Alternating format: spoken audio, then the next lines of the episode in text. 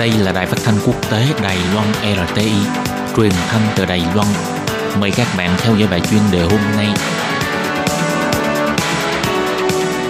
Lê Phương xin chào các bạn, các bạn thân mến. Hoan nghênh các bạn theo dõi bài chuyên đề hôm nay qua bài viết Thế giới đã thực sự thay đổi. Dịch COVID-19 hoành hành khắp thế giới để ngăn chặn sự lây lan của virus. Các nước đã lần lượt phong tỏa biên giới, hạn chế đi lại – Bây giờ đã bước vào hè, nhưng tình hình dịch bệnh vẫn không có xu hướng thuyên giảm. Các ràng cạo được xây dựng để phòng chống dịch bệnh cũng không được dỡ bỏ. Do bị ảnh hưởng của dịch bệnh, hiện tượng toàn cầu hóa đảo ngược khiêm thấy trong lịch sử loài người đang xuất hiện trước mặt chúng ta từng ngày. So với dịch SARS năm 2003, có thể thấy được sự tác động của lần này là rất lớn. Lúc đó, tình hình dịch bệnh chỉ hạn chế ở một số khu vực của châu Á, Trước tháng 6, virus hoàn toàn biến mất do trời quá nóng. Vì vậy, không cần đợi vaccine nghiên cứu thành công, Tổ chức Y tế Thế giới đã lập tức tuyên bố kết thúc dịch bệnh toàn cầu. Sự qua lại giữa các nước được khôi phục một cách nhanh chóng, nhưng dịch COVID-19 đã xảy ra hơn nửa năm rồi, tình hình dịch bệnh vẫn đang còn lan rộng.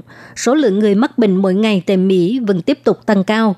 Các nước có dân số đông người ở vùng nhiệt đới như Brazil, Ấn Độ đã trở thành khu vực mới bị COVID-19 hoành hành. Ngay cả Trung Quốc, nơi bùng phát dịch bệnh sớm nhất cũng là nơi ngăn chặn sớm nhất, nay lại bùng phát đợt hai. Có thể nói là hoàn toàn lật đổ mô hình phát triển của tình hình dịch sát khiến cho các chuyên gia của WHO phải dự đoán một cách bi quan rằng dịch COVID-19 sẽ trở thành một tình trạng bình thường và cùng tồn tại với con người. Nếu tình hình dịch bệnh thực sự trở thành trạng thái bình thường, từ dịch bệnh phổ biến trên thế giới trở thành dịch bệnh phổ biến trên thế giới trong suốt cả năm. Sau đó là toàn thể thế giới cả năm phổ biến dịch bệnh. Theo tình hình dịch bệnh hiện nay sẽ có những tác động đối với cả thế giới như sau. Thứ nhất, chủ nghĩa phòng ngừa được hình hành. Chủ nghĩa phòng ngừa được gọi là triển khai trước, bao gồm sự di chuyển của người và hàng hóa, hình thành chủ nghĩa bảo hộ mới và thậm chí là hiện tượng tách rời ngành công nghiệp toàn cầu, đặc biệt là trong lĩnh vực y tế và công nghiệp thực phẩm.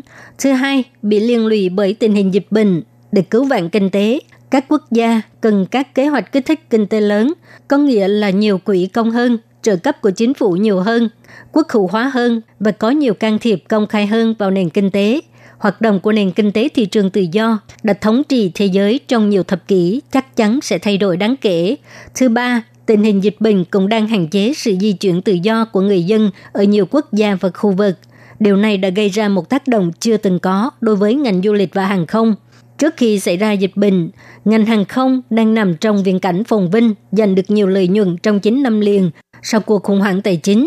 Cuối năm 2019, Hiệp hội Vận tải Hàng không Quốc tế từng dự đoán rằng ngành hàng không trong năm 2020 sẽ giành được lợi nhuận 29,3 tỷ đô la Mỹ. Đáng tiếc là ngày vui ngắn chẳng đầy gan, sự bùng nổ của dịch bệnh đã đẩy các ngành nghề vào một cuộc khủng hoảng chưa từng có – theo thống kê của Hiệp hội Vận tải Hàng không Quốc tế, kể từ khi bùng phát dịch bệnh cho đến nay, thị trường hàng không của châu Âu và Mỹ đã giảm 90%. Lưu lượng hành khách trung bình hàng ngày của hãng hàng không Cathay Hồng Kông trong tháng 5 chỉ có 600 người. Ba sân bay quốc tế của Đài Loan từng lập con số 0 trong một ngày. Tình hình ở các nước và khu vực khác cũng không tốt hơn. Ngành hàng không bị tổn thất, bị ảnh hưởng lớn nhất là ngành du lịch. Hàng không và du lịch là kênh di chuyển chủ yếu của mọi người trên thế giới.